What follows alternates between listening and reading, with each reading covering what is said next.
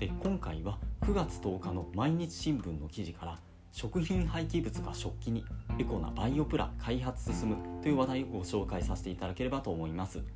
バイオプラスチックっていうのは、まあ、生物由来で自然分解しやすいもので、まあ、本来のプラスチックと比べて環境に優しいと言われているものなんですけどもこのバイオプラの原料原料っていうのが従来はトウモロコシやサトウキビから作られていたんですけどもそれを食品廃棄物からその原料を取り出して食品包装容器や食器を作る取り組みが現在進められているんだそうです。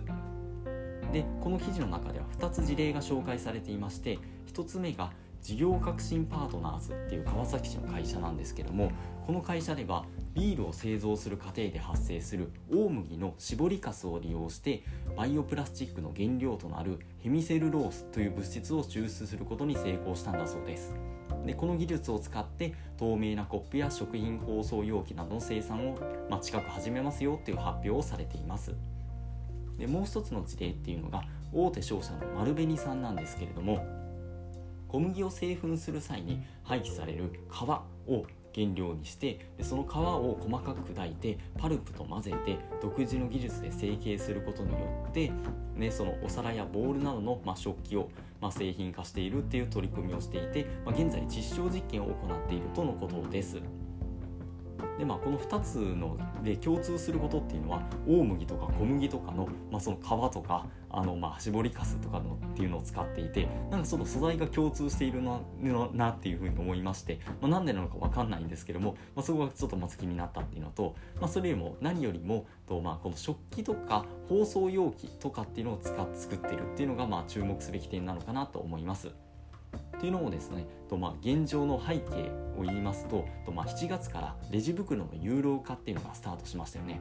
であのエコバッグとかを持ち歩いてそのプラスチック製の袋とかっていうのをもらわないようにされている方も多いんじゃないかなと思うんですけれどもその一方で新型コロナの影響で外食をテイクアウトする人がまあ増えてきてですねでプラスチック容器の使用っていうのは一方で増えているんじゃないかなっていうふうに見られているんだそうです。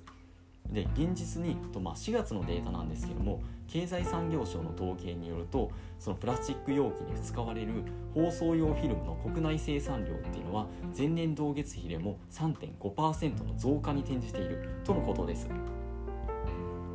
でまあこういった商品っていうのは、まあ、あのその廃棄物のまあ有効活用素材の資源の有効活用っていうのとあとはまああの環境保全っていう観点ももちろんなんですけどもこの丸紅の担当者さんの話によるとこういう環境に配慮した食器を使うことで飲食店のブランド価値の向上にもつながるんじゃないかっていう話をされていて本格的な事業展開を今後検討されているんだそうです。